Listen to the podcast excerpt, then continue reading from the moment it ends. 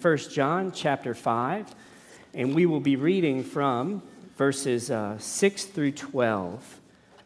So, here now, John writes, God speaks. This is he who came by water and blood, Jesus Christ, not by the water only, but by the water and the blood. And the Spirit is the one who testifies, because the Spirit is the truth. For there are three that testify the Spirit, and the water, and the blood. And these three agree. If we receive the testimony of men, the testimony of God is greater. For this is the testimony of God that he is borne concerning his Son. Whoever believes in the Son of God has the testimony in himself. Whoever does not believe God has made him a liar, because he has not believed in the testimony that God has borne concerning his Son. And this is the testimony that God gave us eternal life, and this life is in his Son. Whoever has the Son has life. Whoever does not have the Son of God does not have life. You may be seated. As we kind of set the stage for this passage, look at a few facts, if you will, about this passage. Martyn Lloyd-Jones, one of the most famous preachers of the 20th century, preached in London, said this about this passage that it is the most challenging passage in the Bible. So, they do need help in the children's ministry. If you want to go down there, you're welcome to bail out and go. So, no, we've got, we've got a, a good task on our hands. So we will, we will seek to make this as simple as possible as we look at it. Secondly, question uh, about this passage that we should point out Does anybody have a, a King James Bible with you? KJV, okay, couple. Any others? All right, don't be bashful. All right. So, King James, good Bible, good translation. Uh, on this passage, uh, you might want to put it aside um, because of this little phrase here. All right, so what happened through the years? Um, there was a bit of an addition into the King James.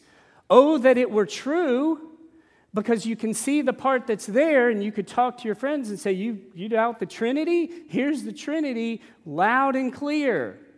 But it looks like it was added into the king james to kind of make that point. Trinity completely true the king james translation a little bit off on this one. Don't throw away your king james not saying that but for today get out an esv if you don't have one at the back table for a minimal price, we have an Adam Mumpower autographed ESV for this service that you can go get. But no, so KJV, good, poetic, wonderful. Just this passage, don't use that part right there, okay? Not saying that the Bible's in error, just that that one translation had this addition that really shouldn't be there. All right, third, third point coming into this. We're in February now, so if you think about it, you had a New Year's resolution, maybe.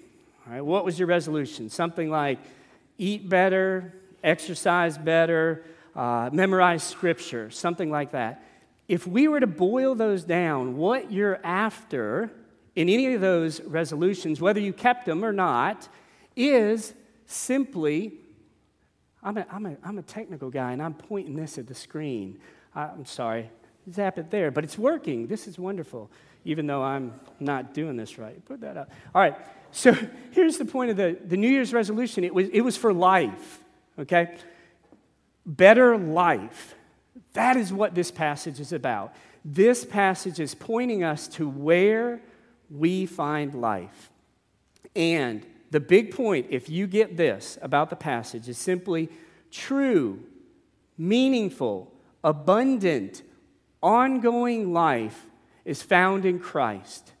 And we should do whatever we possibly can to obtain it and maintain it and thrive in it. You get that, you've got the most difficult passage in the Bible, if you can get that. So, as we move into the passage, hold on to your Bibles because we're going to refer to them, even if it is the King James Version. Use that as, if you need to. But we're going to walk through it. And to set the stage, the word witness or testimony shows up 10 times in the passage, the root word for testimony or witness.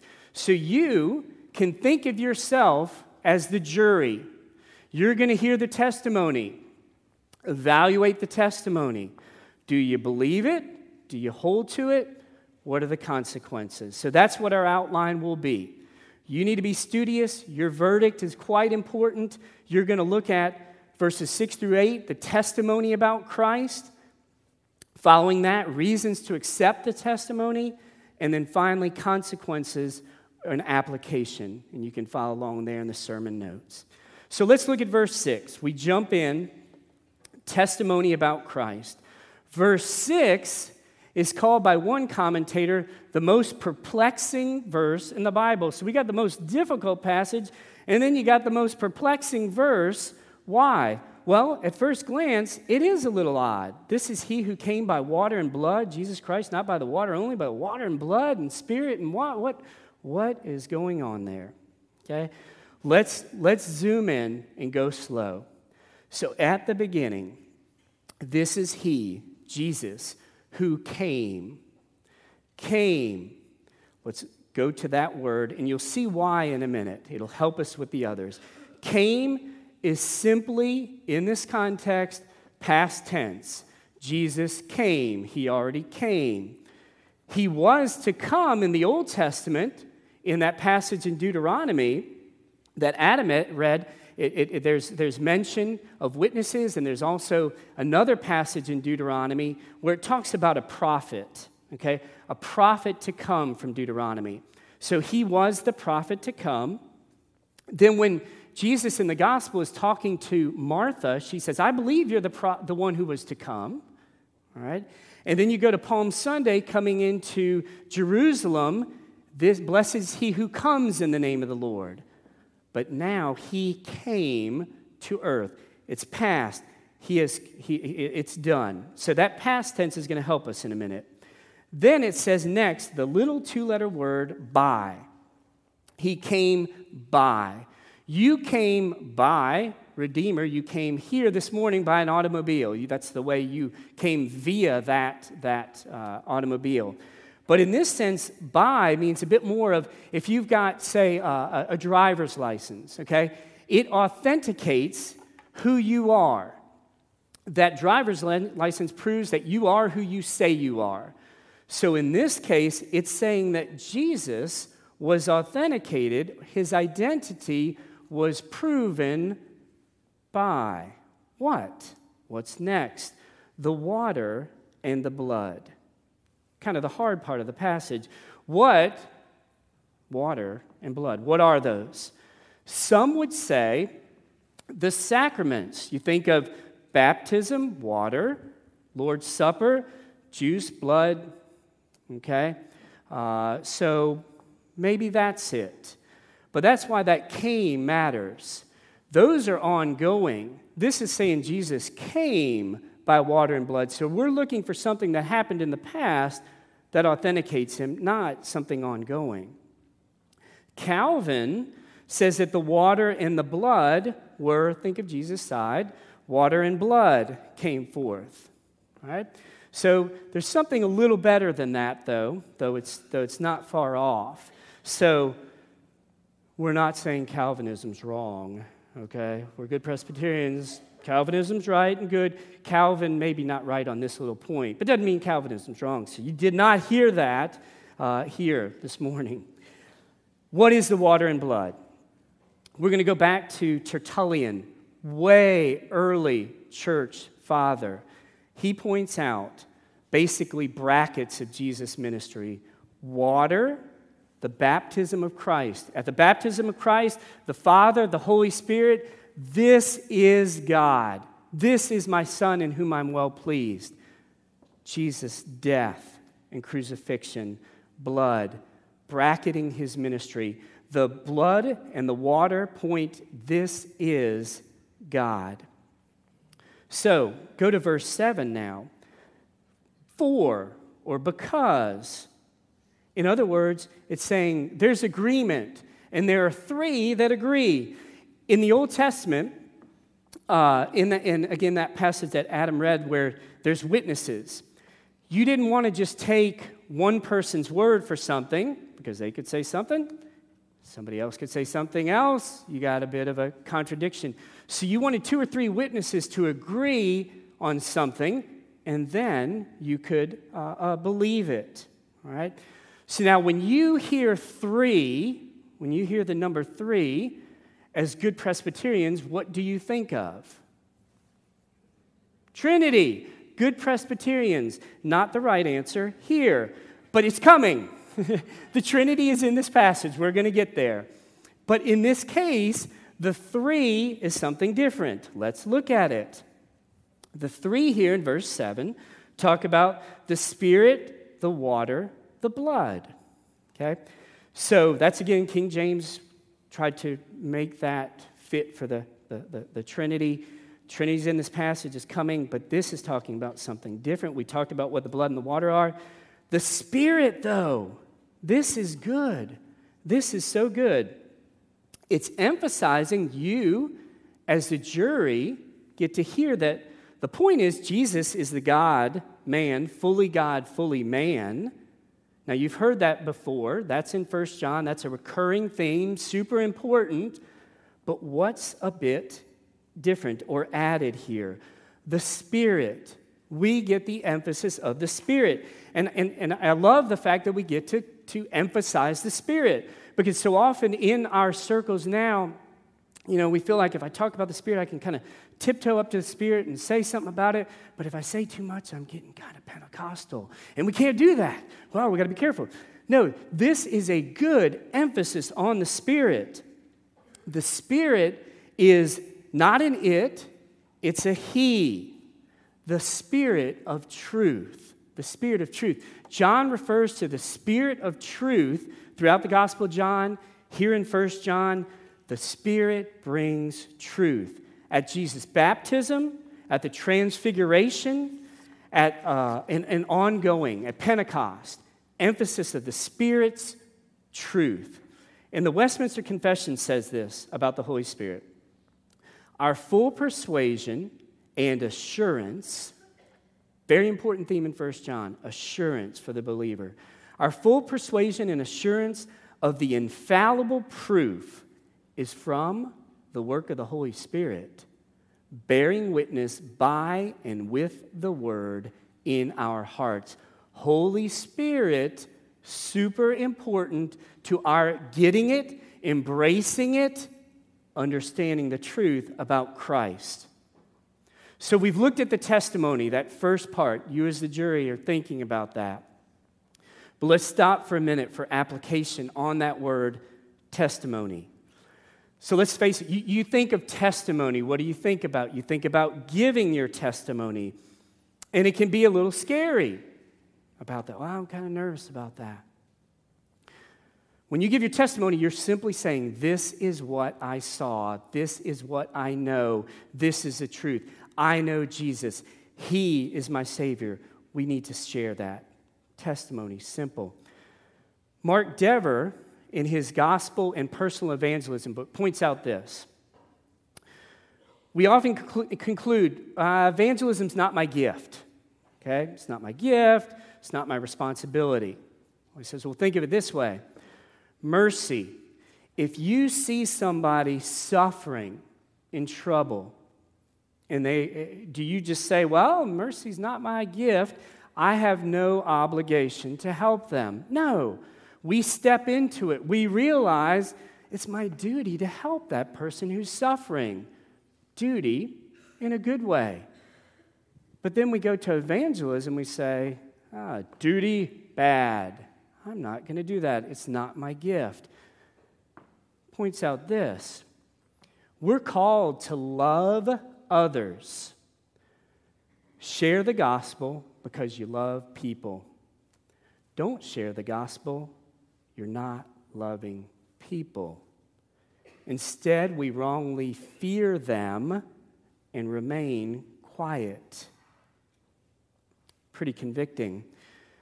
He says, just, just take, take some baby steps. He says, let's plan to stop not evangelizing. Ooh, that's kind of goofy, double negative, right? But at least it gets us thinking. Let me at least plan not to do what's wrong. Let me take some baby steps towards not avoiding it, to stop making excuses about evangelism. Again, a good but convicting challenge. And then we think about this. We're called to be witnesses. We are witnesses. We're called to be good witnesses. The root word of witness, testimony, that I said shows up over and over again, martyros. What does that sound like? Martyr. If we go back, say, 10 years ago, American church, to think of being a martyr, say, wow, I don't know what you're talking about. But now, you can look at the global church, and our brothers and sisters are absolutely martyred for the gospel around the world. American church, American culture, we can see it may be moving closer to that. But for us to embrace life with Christ is worth we might even give up as a martyr. That is a realistic uh, application from thinking about testimony and martyr. So, jury, now move to verse 9. You hear the testimony. Will you accept it? What are reasons to accept it? What does John do in the passage? If we look at verse 9, he's going to make a case, what we might call the lesser to the greater. If you're seeking to persuade a child of something, you know, young child, would you be willing to clean the house? Nah. Would you be willing to clean the house because we're having some friends over? Didn't quite work yet. Would you be willing to clean the house because the friends are going to bring their children? You'll get to play with them if you clean the house. Ah, now he gets it and he does it. So you went from lesser to greater in that case. John is doing the same thing here. He says, You don't just have one witness, you don't just have three witnesses, you've got the ultimate witness. The ultimate witness here is testifying, and that is now where we get the Trinity. The Father, Son, Holy Spirit have all throughout Scripture given testimony that Jesus is the Christ. He is God. He is God, fully God. Adam, several weeks ago, did an excellent job walking through Scripture and giving biblical examples of the Trinity. And that is the best proof. Okay? The biblical, we hold the Bible as the ultimate. What I'm going to do this morning is just to supplement, in a sense, a different angle on the Trinity, not as good as biblical, but from an apologetic standpoint, if you will. And here's where this plays out. If you talk to, say, knock on the door, who is it? The Jehovah's Witness or a Muslim friend. What they will point to is they will say, You believe in the Trinity? Dialogue often goes, and you might say yes, because you know you're supposed to say yes to that. How important is the Trinity to you? Well, very important. So, what is the Trinity? Well, it's God is three in one. Three? One? What are you talking about? Well, how does that work? And then we so often go to the egg or the water, steam, ice, and you get into what's called modalism, and that doesn't really work, and we kind of mess up. But the good news is, again, we have a case here because the Trinity is true. Here's some things that you can use, in a sense, to dialogue with that Muslim, with that Jehovah's Witness. First point is just this Is the Trinity possible? Is it possible to have the Trinity biblically? Because what the Muslim will do will say, they believe in Old Testament first five books. Deuteronomy, they'll point to Deuteronomy 6, and it said, The Lord our God, the Lord is one. Christian, you say God is one. How can God be three when God is one? Well, the word for one in the Old Testament, there in Deuteronomy 6, is echad. Echad allows for composite unity. What do we mean there? Elsewhere in the Old Testament, it says that husband and wife, man and woman, will become one. Echad, composite unity. Two in one in that case. Elsewhere, the same word is used for a bundle of grapes and a cod of grapes and a cod of sticks. There is that use of that word that the Muslim is referencing for composite unity. Is the Trinity possible? Yes. Is the Trinity necessary? Think about this. A main tenet of Christianity, of Islam, is that God is perfect God never needs to change in all his attributes, they are perfect. So then, Allah, that the uh, Muslim will refer to as, as the monad, so perfect, transcendent, distant by himself, needs nothing, is basically very unengaged with creation. Yet, with creation, in some sense, Allah had to become relational, had to become, in some sense, loving, though it's hard to say Allah is loving. But he has to change in some way in that regard. So you're left with a bit of a contradiction that he's perfect, unchanging, but he just changed. The beauty, the necessity of the Trinity is that always everlasting, eternal God, the Father, the Son, the Holy Spirit have been relational have been loving. There's creation, they're now relational with creation, but that didn't change their attribute. God is perfect always. Trinity, possible, necessary.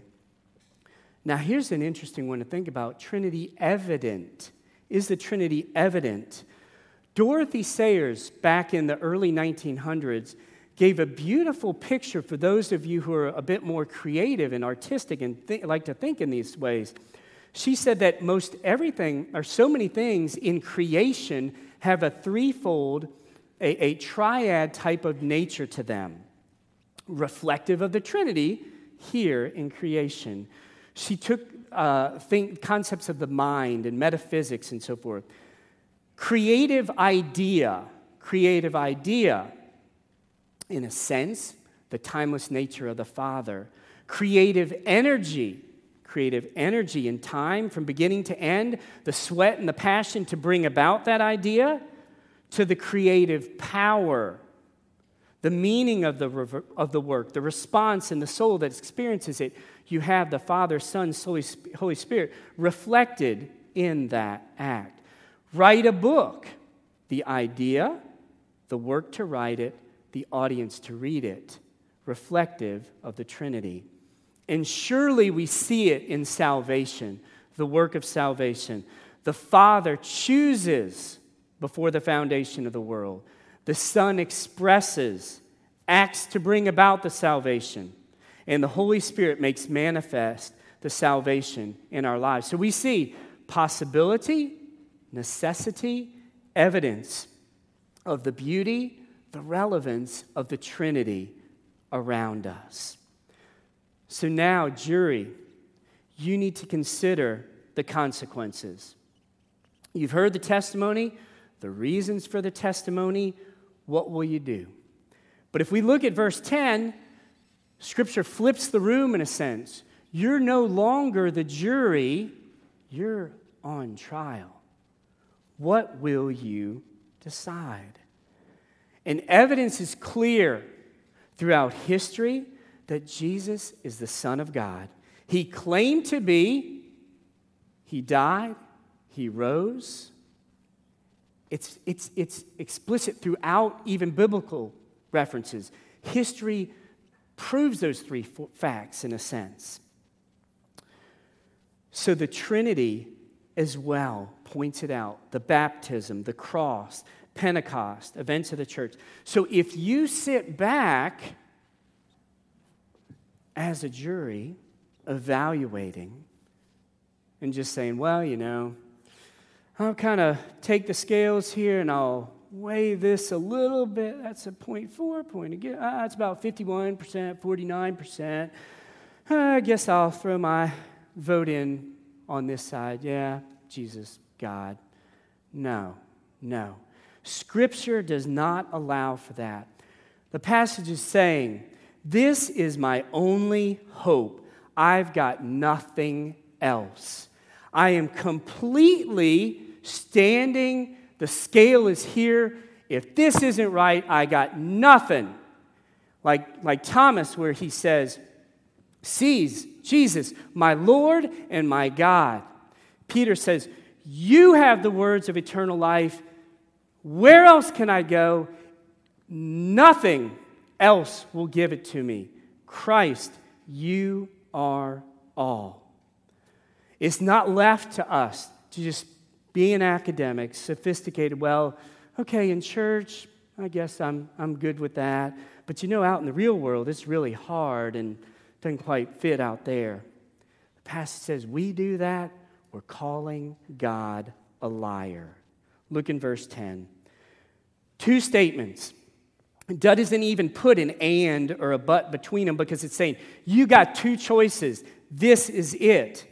Whoever believes in the Son of God has the testimony in himself. One, whoever does not believe God has made him a liar because he has not believed in the testimony that God has borne concerning his Son. So our decision, it has both an external, objective element to it. Saying, Jesus, you are who you say you are. I trust in that external, objective fact. Then, what happens is look at the testimony in himself. Testimony in himself, what is that? It's the beautiful, subjective, feeling oriented presence, the Holy Spirit in the believer, teaching, guiding, comforting, convicting, encouraging. You are a child of God. I am with you. The testimony in himself. Our response is faith. Our response is faith. And for John, faith is a verb. There's one time out of 107 times he uses it as a noun. He uses it the other times, it is a verb, faith Jesus, essentially. And 82 of the 107 times, it's a present tense faith, a present tense belief, ongoing present belief. Not the, I prayed a prayer when I was a kid, now it doesn't matter because I'm just okay. It's ongoing, present faith. Not saying that we don't struggle, that we don't have doubts. Absolutely. Absolutely. But we trust, cling amidst those. And in the Presbyterian Church, we don't do altar calls generally. Haha, I'm not doing one. John does. John's doing one for us. Look at the passage, verse 12. Whoever has the Son has life. Whoever does not have the Son of God does not have life. Saying, you got, you got two paths. Ain't no middle road. Robert Frost, road less traveled. You got two choices Pilgrim, Pilgrim's Progress. Choose. You got to choose a path. There is no other. You either choose Christ, embrace Him through the testimony of the Holy Spirit and the Trinity as a whole, or you choose the opposite of trust, whether that be willful ignorance, apathy, skepticism, hypocritical lip service, hostility, any of those, you're calling God a liar. So when we don't believe, unbelief, we're calling God a liar.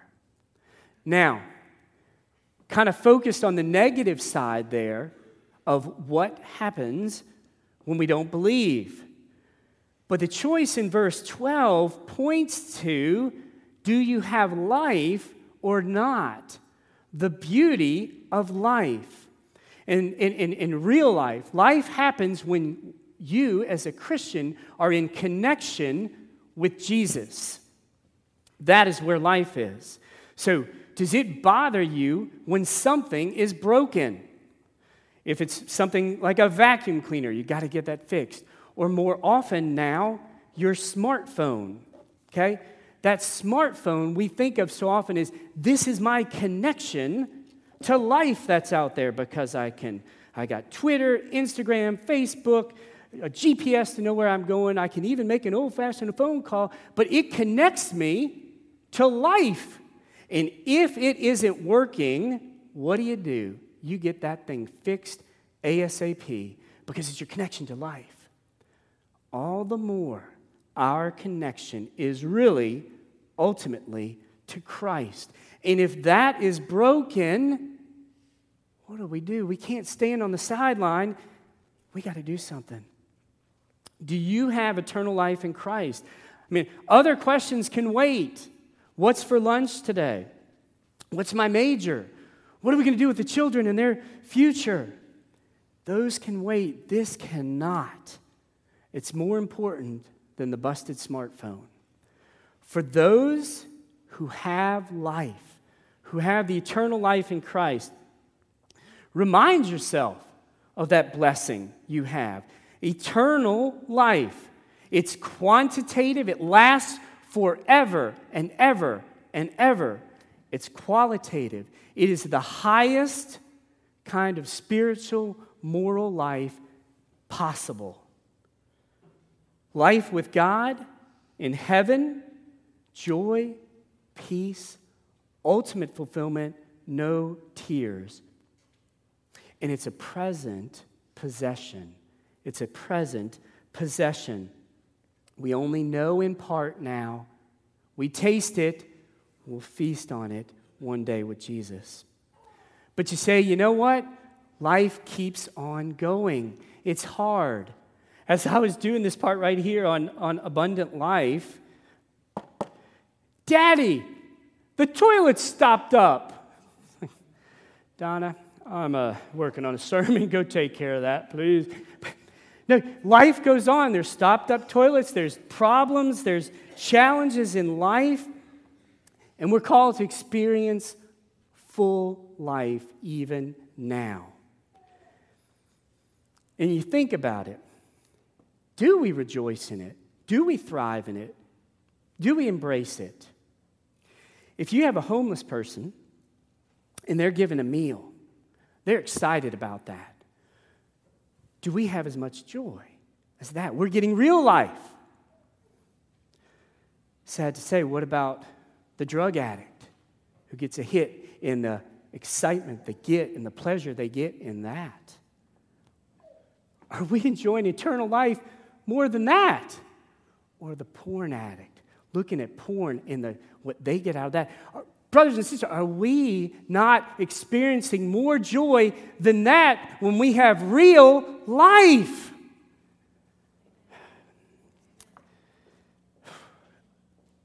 So, question How much do we long for it? Application You think, feel, or do something different. This one's a feel, a simple feel application. Jonathan Edwards had resolutions, myriad of resolutions that helped him think of God, but then to feel, feel the blessing of his relationship with Christ. This week, just three times, feel, rejoice upon the life that you have in Christ. Give thanks for that. Just baby steps. Let's enjoy that together. I need it too. This hits me. Brothers and sisters, with you, let's do that this week. Embrace, feel, give thanks for the life we have in Christ. Pray with me.